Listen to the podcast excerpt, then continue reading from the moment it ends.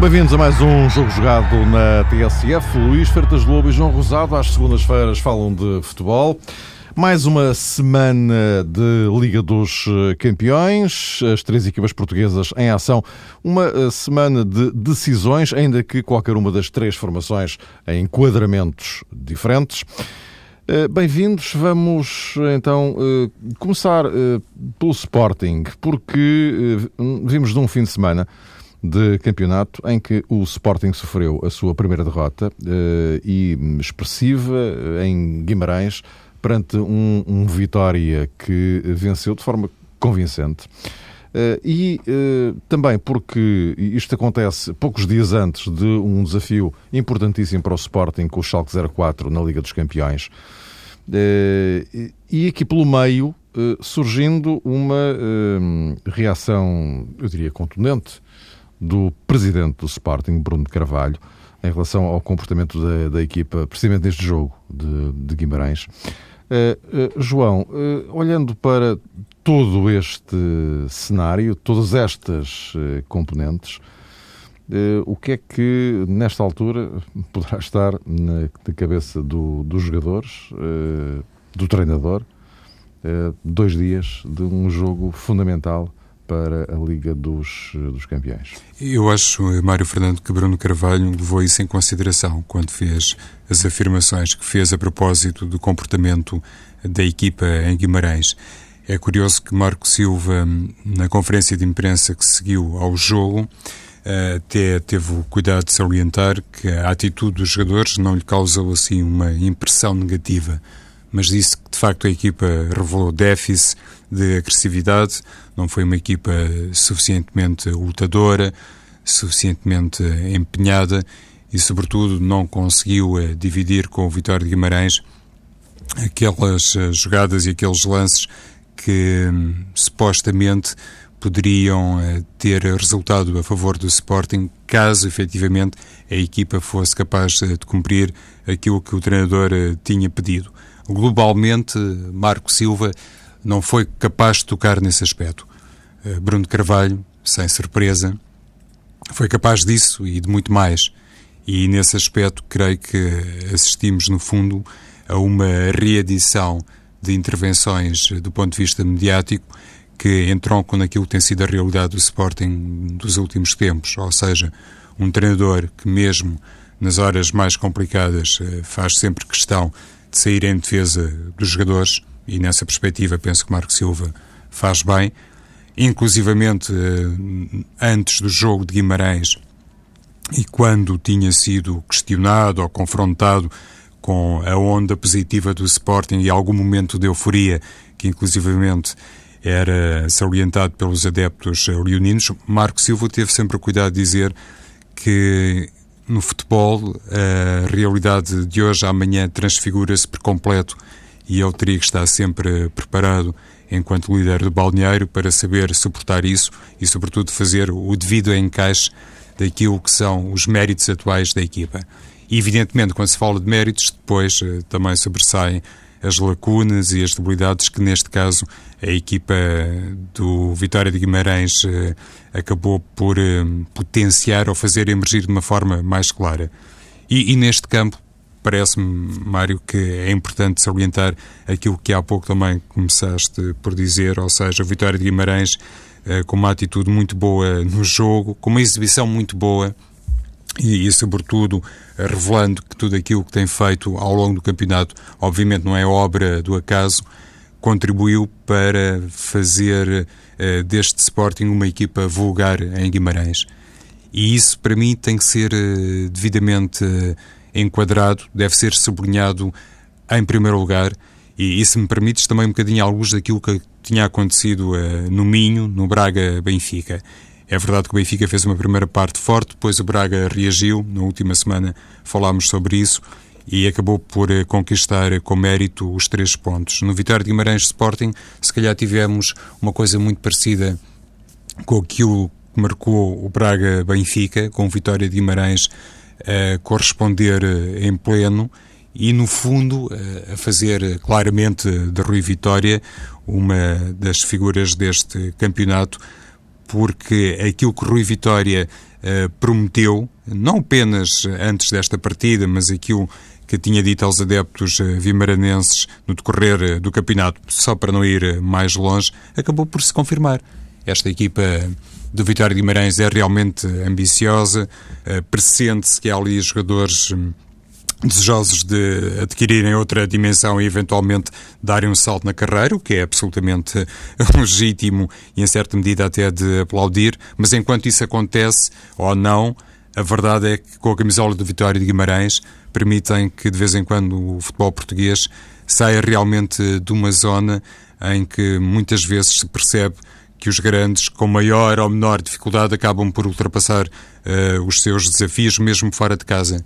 O Vitória Guimarães provou que isso não é bem assim. Já tinha feito uma demonstração um pouco neste sentido quando lograram um empate caseiro frente ao Futebol do Porto e esta confirmação do Vitória enquanto equipa de outra dimensão, de grande dimensão, em certa medida, considerando as armas que dispõe no Campeonato Português, para mim eh, deve hum, sobrepor-se a algum aspecto e, e, de facto não foram aspectos singulares. Uh, o Sporting uh, demonstrou vários de natureza negativa que a equipa de Marco Silva demonstrou.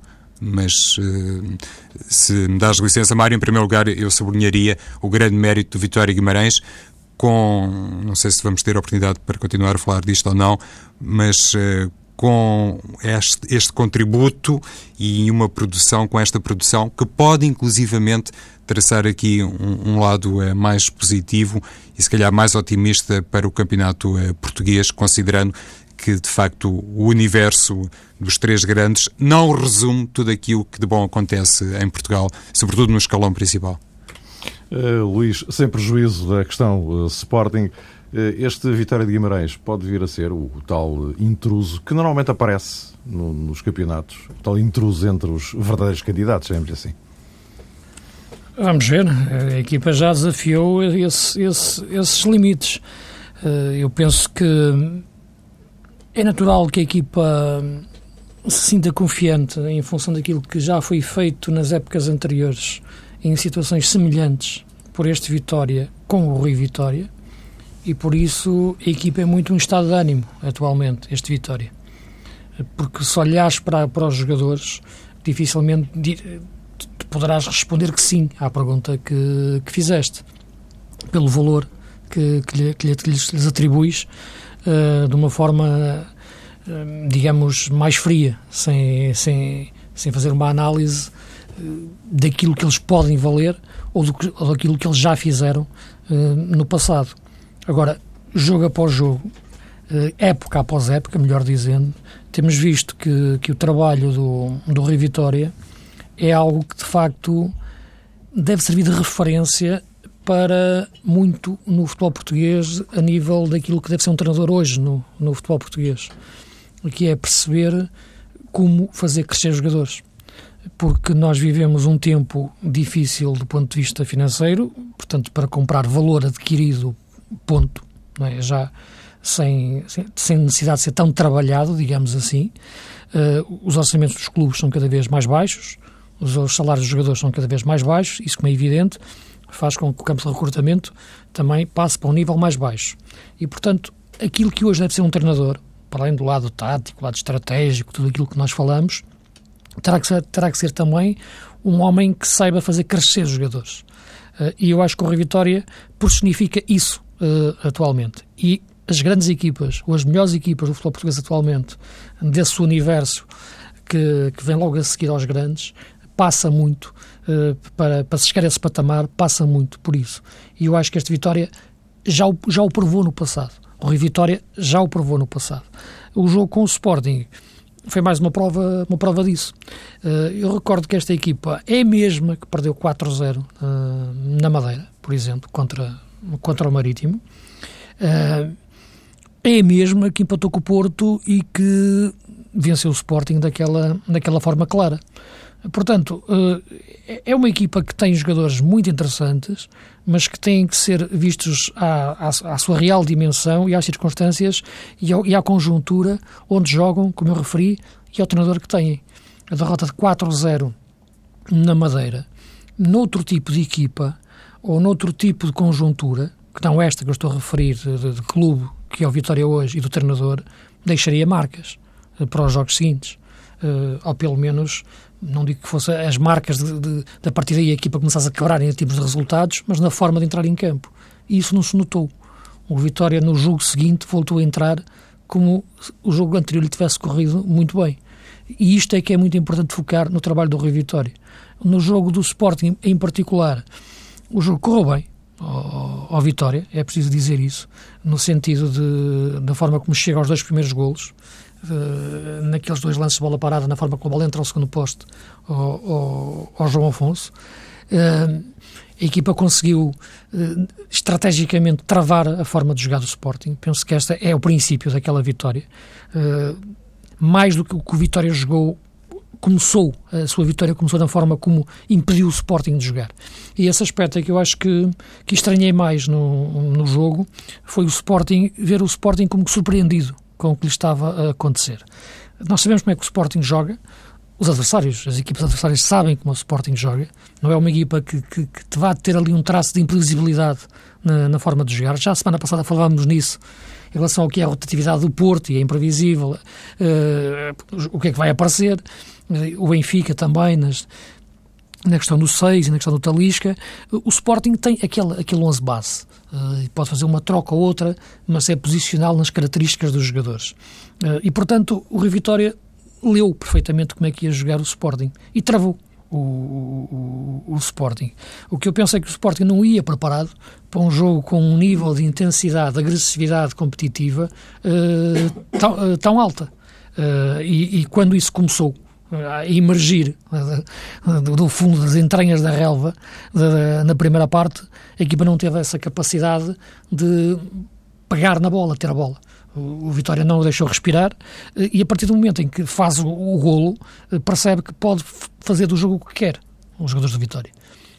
E porque sentiram que o Sporting não estava, nem mentalmente, nem taticamente, na minha opinião, preparado para um jogo daquelas características quando digo tão físico, é no sentido da, da luta pela posse de bola ser tão intensa, mal ela chegasse perto da bota de um jogador do Sporting.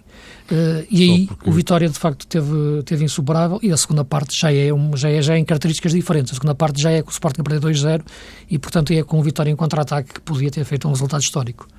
Uh, porque temos que gerir o, o nosso tempo. Okay, claro. uh, esta, esta, questão, uh, preparação mental, falavas tu. este jogo com o Schalke vai obrigar a uma preparação mental acrescida, digamos assim, face a tudo isto? Sim. Ou... O que é que parece?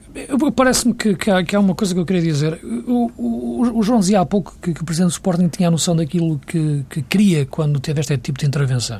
Uh, eu acredito que, que sim. Embora, deva dizer, isto, e já o disse em muitas circunstâncias, seja para, para qualquer tipo de Presidente ou qualquer tipo de intervenção, até por parte dos treinadores, eu acho que os elogios devem ser públicos e as reprimendas devem ser privadas. Eu acho que isto deve funcionar em qualquer setor de atividade, em qualquer âmbito de trabalho onde estamos. se isto funciona uh, a favor da equipa ou a favor dos jogadores, no sentido mental, digamos assim, de, uh, de, se isto, vamos lá ver uma coisa, se isto coloca em cima dos jogadores uma obrigação de, de, reagir perante a massa adepta, eu sinceramente eu acho que os jogadores não precisavam disto. Na minha opinião, acho que não precisavam de ouvir isto. Acho que já deram mais do que provas da sua qualidade. Acho que deram mais do que provas daquilo que podem fazer. Acho que, sinceramente, não necessitavam de, de, de ouvir isto. Acho que isto era uma conversa para ser tido, tida de forma uh, privada. E até os próprios adeptos do Sporting também sabem o que é que estes jogadores são capazes de fazer. A derrota foi, foi clara, pelas circunstâncias que aconteceu, mas acho que eles perceberam que este campeonato não é um passeio para o Sporting, uh, os elogios têm sido feitos, não podem fazer, não podem fazer adormecer a equipa, e eu acho que a equipa tem ela própria consciência disso, acho que o Marco Silva tem consciência disso, sem ter que levar aquele uh, sermão público, Eu sei que esta, existe agora esta, esta, esta, esta forma moderna, mas que eu tenho muita dificuldade, sinceramente, em entender, que é uh, os comunicados pelo, pelo, Facebook, sinceramente. Não, não consigo perceber, mas se até o Primeiro-Ministro faz e o Presidente da República, porque é que os Presidentes dos clubes não vão de fazer?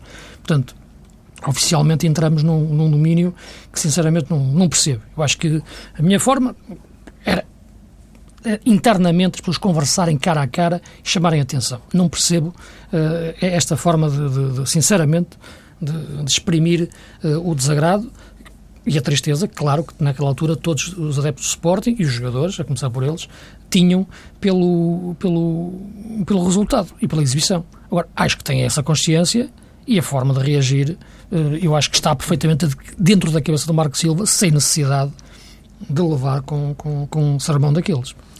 Esta questão, João, concluir, então. Sim, esta questão do, do Bruno Carvalho e, sobretudo, a forma que escolheu para dar eco da sua insatisfação, no fundo, é, reflete, penso eu, a autenticidade de Bruno Carvalho enquanto é, adepto do Sporting, antes de ser presidente do Sporting. Será, obviamente, um misto dos dois papéis, ele nunca se pode esquecer da função que tem, mas quando, eh, presumo eu, colocou na sua página oficial eh, no Facebook aquele desabafo, em certa medida estava a ser original, porque Bruno Carvalho normalmente é assim, exterioriza estas. Eh, não, não está em questão a paixão dele pelo Sporting e isso, isso não coloquei em questão. Coloquei em questão a forma, sinceramente. Só, só isso. Sim, sim, Luís, eu só estou a dizer que a maneira que foi escolhida por Bruno Carvalho por um lado, demonstra que ele se calhar tentou passar essa ideia que cedo o acompanhou, ou seja, que é realmente um homem, já era assim antes de ser presidente, claro, quando era sim. candidato, que vive intensamente o clube. Sem dúvida nenhuma. Como se costuma dizer, como se estivesse na, na bancada sim, junto sim, a Clark. É mesmo isso. E então, um, utilizando a, eh, a, sua página oficial uh, no Facebook, por um lado, creio que Bruno Carvalho não quis dissociar-se uh, desse perfil muito próprio que tem. Poderia ter escolhido a televisão do clube, poderia ter feito um comunicado oficial, foi por ali. E aí penso que foi autêntico. Por outro lado, Podia ter quis... escolhido também um gabinete para falar com os jogadores e com os treinadores. Eh, certamente, Luís, poderia ter feito isso. Eh, na não minha perspectiva, que não tenha feito também, uma vida. Na minha não perspectiva, é, é aquilo que normalmente penso a propósito de qualquer personalidade que segue o seu caminho, digamos que é em linha reta e que mantém coerência. Acho que foi igual a si próprio. Se haveria um caminho melhor ou não, naturalmente que poderíamos equacionar essa possibilidade. O presidente do Sporting, considerando o perfil o que, que, tem, que é que foi pelo seu estilo. Se olhares para o trajeto do Sporting, esta época, o que tem sido, uh, acho que não justificava uma reação, na minha, na minha opinião, tão intempestiva e tão dura, sinceramente.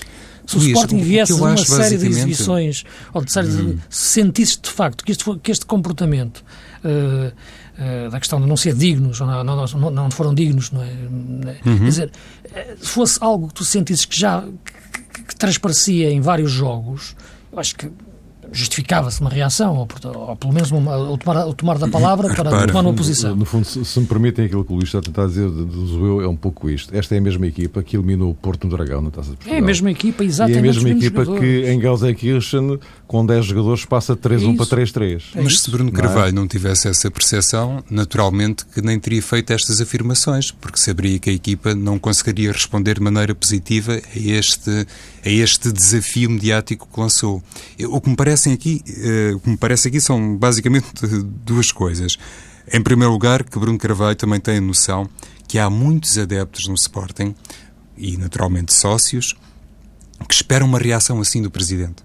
Aqueles que votaram nele, aqueles que, no fundo, constituem o universo que deu a esta direção amplos poderes, não uh, fazem a coisa por menos. Eu acho que, mas tu achas que isto é que faz o Sporting ganhar no próximo jogo? Não, eu estou... É que pode haver a ilusão depois de que isto é que faz o Sporting eu... agora reagir no próximo jogo. Eu acho, que, eu há... acho que estes jogadores não precisam disto. Não há fórmulas mágicas e não há, sobretudo, palavras que sejam capazes de, dar a vitória a uma equipa dentro de campo. Pronto. Estou a dar a minha interpretação depois. sobre aquilo que foi, no fundo, a decisão do Presidente do Sporting em ter Mas aquele é o Sporting ganhar amanhã, como desabafo. todos esperamos, e eu acho que o Sporting ganha amanhã o jogo, não vai ganhar por causa de ter os jogadores sendo levados este sermão. E, eu, eu, eu, eu, também não consigo fazer essa leitura. Pois, ok, o, mas há quem queira fazer. Mas ah, admito que sim. A, a, a questão aqui basicamente é esta. Sim, claro, muito rapidamente. Por um lado, tem a noção, Bruno de Carvalho, que há realmente gente que espera sempre um comportamento assim.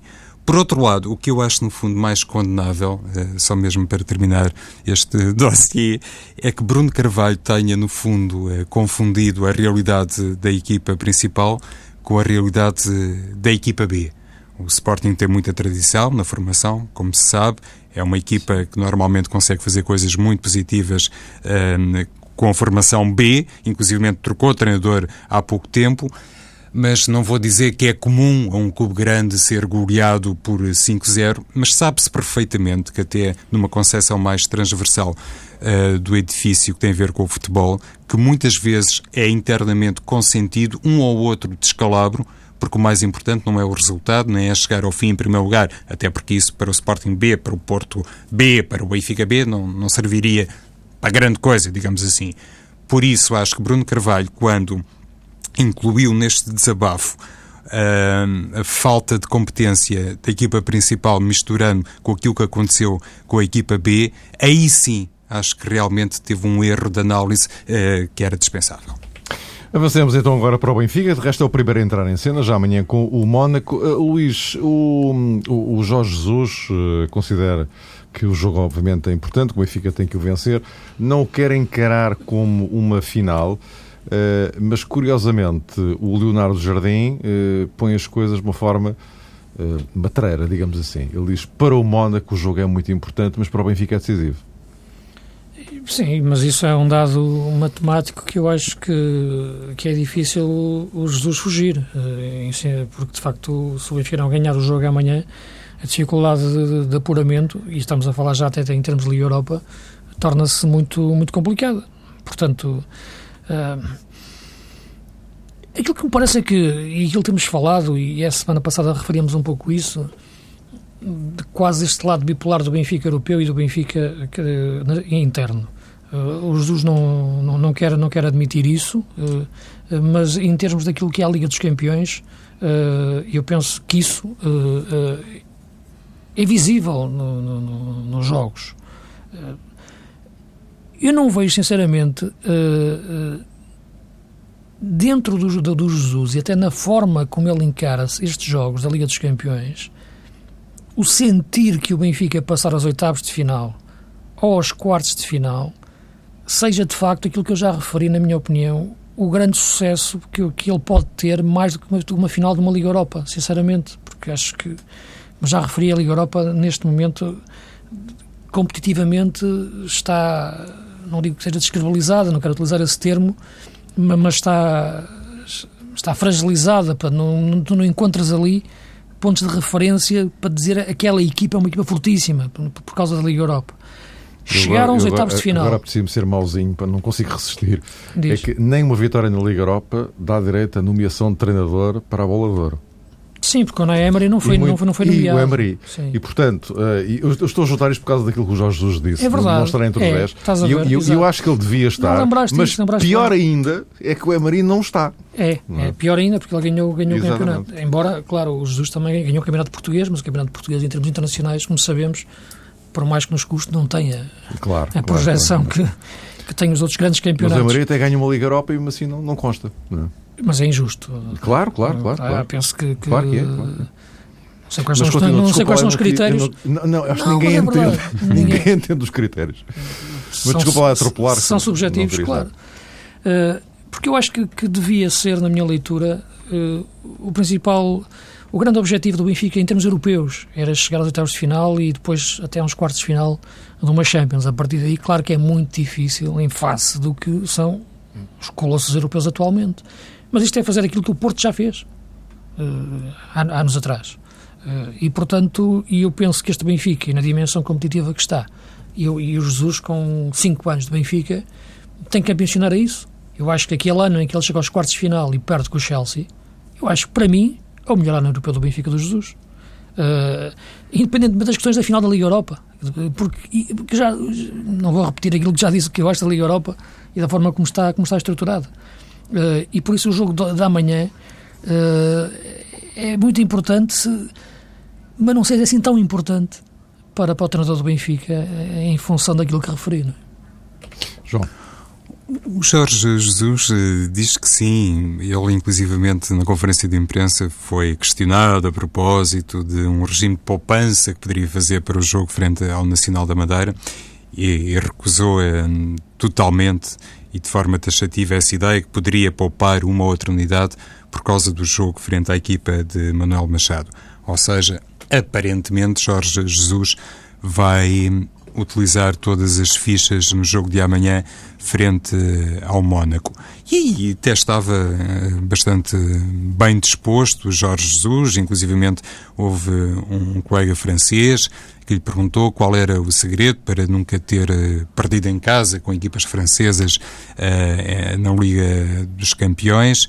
E Jorge Jesus até disse que desconhecia esse aspecto. Enfim, parece ser um, treinador que está hum, totalmente empenhado, convencido e agradado, obviamente, por esse conjunto de circunstâncias, que a equipa amanhã vai dar uma resposta uh, cabal e pode ultrapassar a equipa do, do Mónaco. Uh, a verdade é, quando se diz isto, quando se diz que o Benfica está em condições, ou parece na disposição de utilizar todas as fichas, obviamente contabilizando-se aqui somente os jogadores que no plano físico podem ser eleitos por Jorge Jesus, continuamos a deparar com alguns uh, mistérios, digamos assim, de difícil explicação, pelo menos uh, tanto uh, quanto me é possível interpretar e entender. E quando, inclusivamente, no fim do jogo, com o Rio Ave, Jorge Jesus abre espantosamente um bocadinho o véu sobre a equipa frente ao Mónaco e diz que Enzo Pérez pode jogar como 6, pode ser a unidade mais recuada do meio campo, penso que isto, no fundo, volta remeter-nos para aquilo que foi uma situação que logo uh, no início me pareceu muito difícil de explicar. Ou seja, Samaris foi um jogador muito caro para a realidade do Benfica, foi contratado por 10 milhões de euros, tem 25 anos. O Benfica normalmente uh, faz sempre uma incursão no mercado tentando valorizar futuramente um jogador. Não me parece que Samaris eh, reúne esse conjunto de características e na véspera de um jogo europeu absolutamente decisivo para a equipa do Benfica, parece-me absolutamente caricato, e Jesus voltou hoje, há pouco, na luz, a falar sobre esse assunto, parece-me caricato, para não utilizar outro termo, se esteja a debater a questão em torno do 6 na equipa do Benfica, admitindo que um jogador como Ruba Amorim, enfim, fosse a referência para aquela zona ou para aquela uh, posição e pelos motivos que se conhecem não está disponível para Jorge Jesus. Mas se Nico Gaetano não estiver apto para ir a jogo, parece-me que dificilmente Jorge Jesus poderá apostar em Enzo Pérez para a posição 6. Uh, Luís, uh, por outro lado temos o Porto em Bilbao. O Porto é do, dos três uh, portugueses aquele que está em melhor posição para seguir para os oitavos de final. E, e, o que é verdade é que com mais rotatividade ou menos rotatividade, o facto é que o Lopetegui ainda não perdeu no campeonato, é de resto a única equipa que ainda não perdeu. E na Champions está a um passo da, da, da qualificação. Este jogo de Samamés é porventura o, o mais não diria o mais complicado, mas eventualmente o mais complexo para, para o Porto, não? É, é o mais complexo e o Porto tem essa possibilidade de disputar este jogo sem essa pressão competitiva de o ter que ganhar ou até, até empatar, isto é, e manter intactas uh, as, suas, as suas ambições de, de, de, ficar nos dois primeiros, pelo que já fez na, na primeira volta da, desta fase de, de grupos. Uh, e, portanto, eu penso que isso é o mais importante para ele neste momento poder gerir o plantel, embora ele também o faça, eh, como, já, como, já, como já falamos aqui, eh, em situações em que parece, parecia eh, não ser aconselhável, porque eu acho que o jogo mais importante para o Porto neste momento é o jogo no Estoril, sinceramente. porque estamos a três jogos de um Porto Benfica. Uh, e isso uh, eu penso que, que é importante para a afirmação da personalidade da equipa do Porto, uh, sobretudo depois dessa derrota em casa com, com, com o Sporting, para a taça, e, e, portanto, os jogos do campeonato são decisivos para o Porto. Tem, tem que os ganhar até chegar ao jogo com o Benfica, pelo menos com esta margem pontual, embora o Benfica também tenha jogos difíceis, desde logo duas saídas, duas saídas já, a Nacional e a Coimbra, a Académica. Uh, portanto, eu acho que este jogo na, em, em, Bilbao será um jogo de intensidade máxima. Uma, o Bilbao é uma espécie de, de, de Guimarães espanhol, digamos assim, né? na, na, forma competitiva como, como se joga naquele, naquele campo e como aquela equipa cresce. Uh, dentro do, do, do, seu, do seu habitat. Os jogadores ficam logo 50% melhores do que aquilo que, que parecem fora de casa. E, portanto, eu penso que, que, é, que, é, um, que é um nível competitivo que, que o Porto e, e, as equipas grandes portuguesas não estão muito habituadas. Uh, e esse impacto acontece muito. Eu acho que para o Porto, amanhã, uh, quarta-feira, uh, o jogo tem a ser encarado dessa forma, inteligente, e a equipa ficar completa para ganhar no Estoril e, e ter essa margem para pontualmente atacar o jogo com o Benfica de forma a ficar em primeiro lugar do campeonato.